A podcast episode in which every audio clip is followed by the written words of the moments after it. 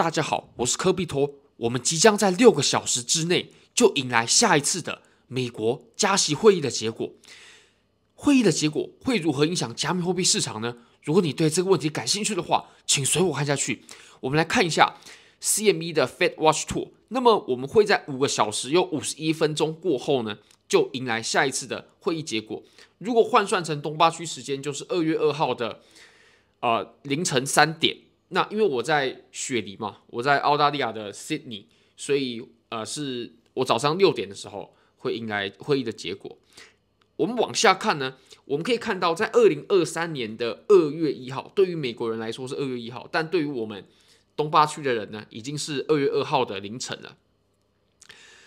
有九十八点七趴的人啊，都认为我们这次只会升息一码。那其实升息一码呢，我认为这个预测啊是非常合理的。那其实我们在上一次美联储它就有发表比较算是比较鹰派的言论啊，在我们十二月的那一次会议呃记者会当中。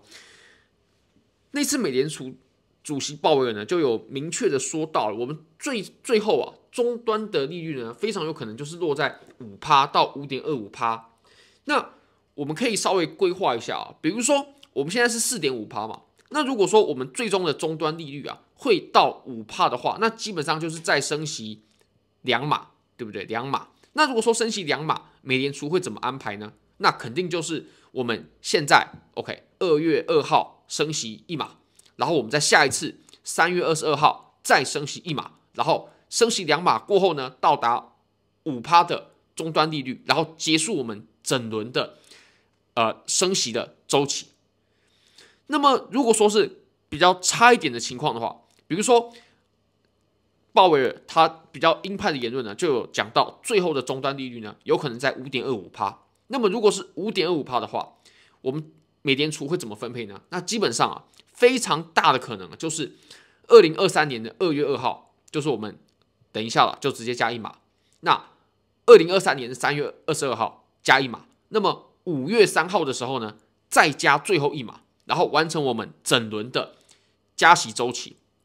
这其实我们不管怎么看啊，不管怎么分配，基本上啊，我们都会在二月二号，就是我们东八区的二月二号加息一码。所以其实加息一码这个部分真的是没有太多的呃分歧的。那我相信最后市场呢也基本上就是加息一码。不过美联储它会怎么发言呢？以及五月的那一次，五月三号的那一次会不会升息？那这就会变得蛮关键的。因为如果说我们在三月二十二号就结束我们整个加息周期，跟我们在五月三号结束还是有不一样的差别的。OK，差别还还是挺大。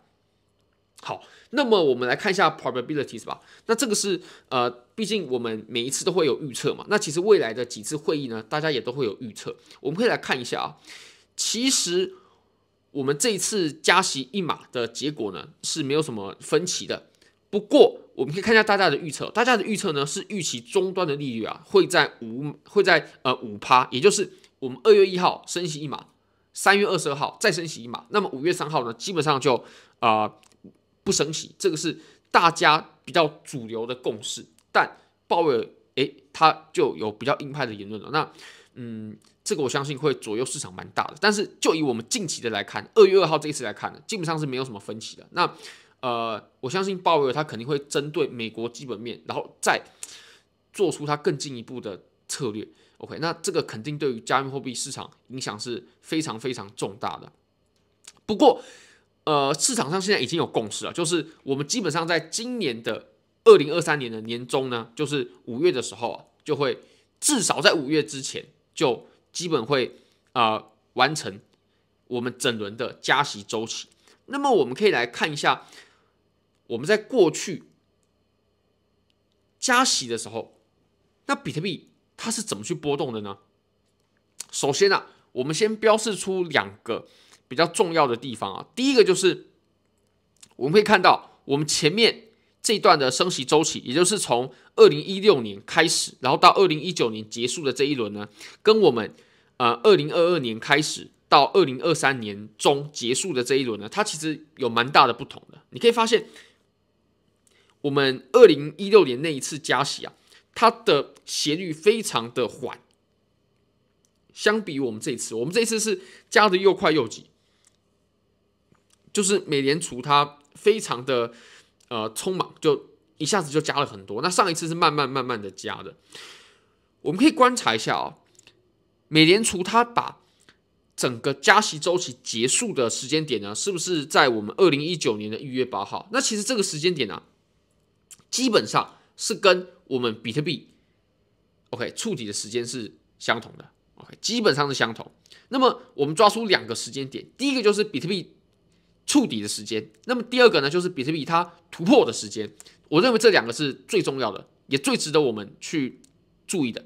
这里触底，那么这里突破，这两个时间点，我认为是最重要的。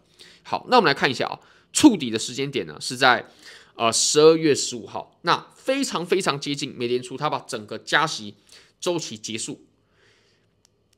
那么我们突破的时间点呢是在四月一号。这四月一号当时啊，呃，美联储它是维持着终端利率，但是还没有开始降息哦。OK，还没有开始降息，就是维持着终端利率一段时间。然后呢，比特币它就拉涨了。好，那么我们看完上一次的，我们再来看这一次的。这一次第一个我们要抓出两个重点。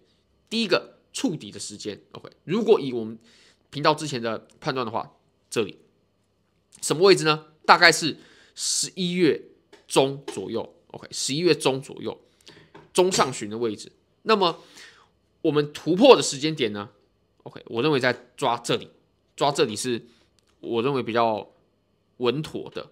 OK，一月十三号，十一月中触底，然后一月中突破，这个合不合理呢？OK，我们直接回到我们刚刚的图表上面来看好了。我们可以发现啊。我们在触底的时候，也就是一月，哎，不好意思哦，十一月初的时候呢，我们当时还是在加息的周期当中的，跟上次不一样。上次是触底的时候，加息周期已经结束了，但是我们这一次触底的时候呢，加息周期它还是在的，不过它已经进入到了还在加息，但是加息的幅度呢，已经越来越小了。那再来，我们突破的时间点是什么时候呢？是一月中嘛？OK，一月中是什么？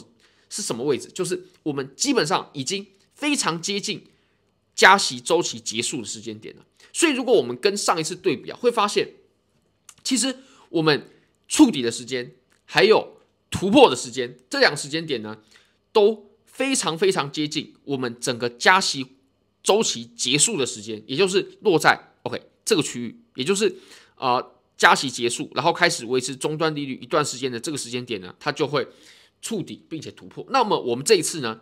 毕竟大家都会预判美联储它的决定嘛，所以大家把这一次比特币的时间点呢就提前了。那我会认为其实这个并没有矛盾啊，就是呃我们这一次的周期呢跟上一次我会认为非常的相同，非常非常的相近，就是在整个加息会议诶，整个加息周期结束的附近呢，比特币触底，而且从底部的区间突破了。我认为这个是没有毛病的。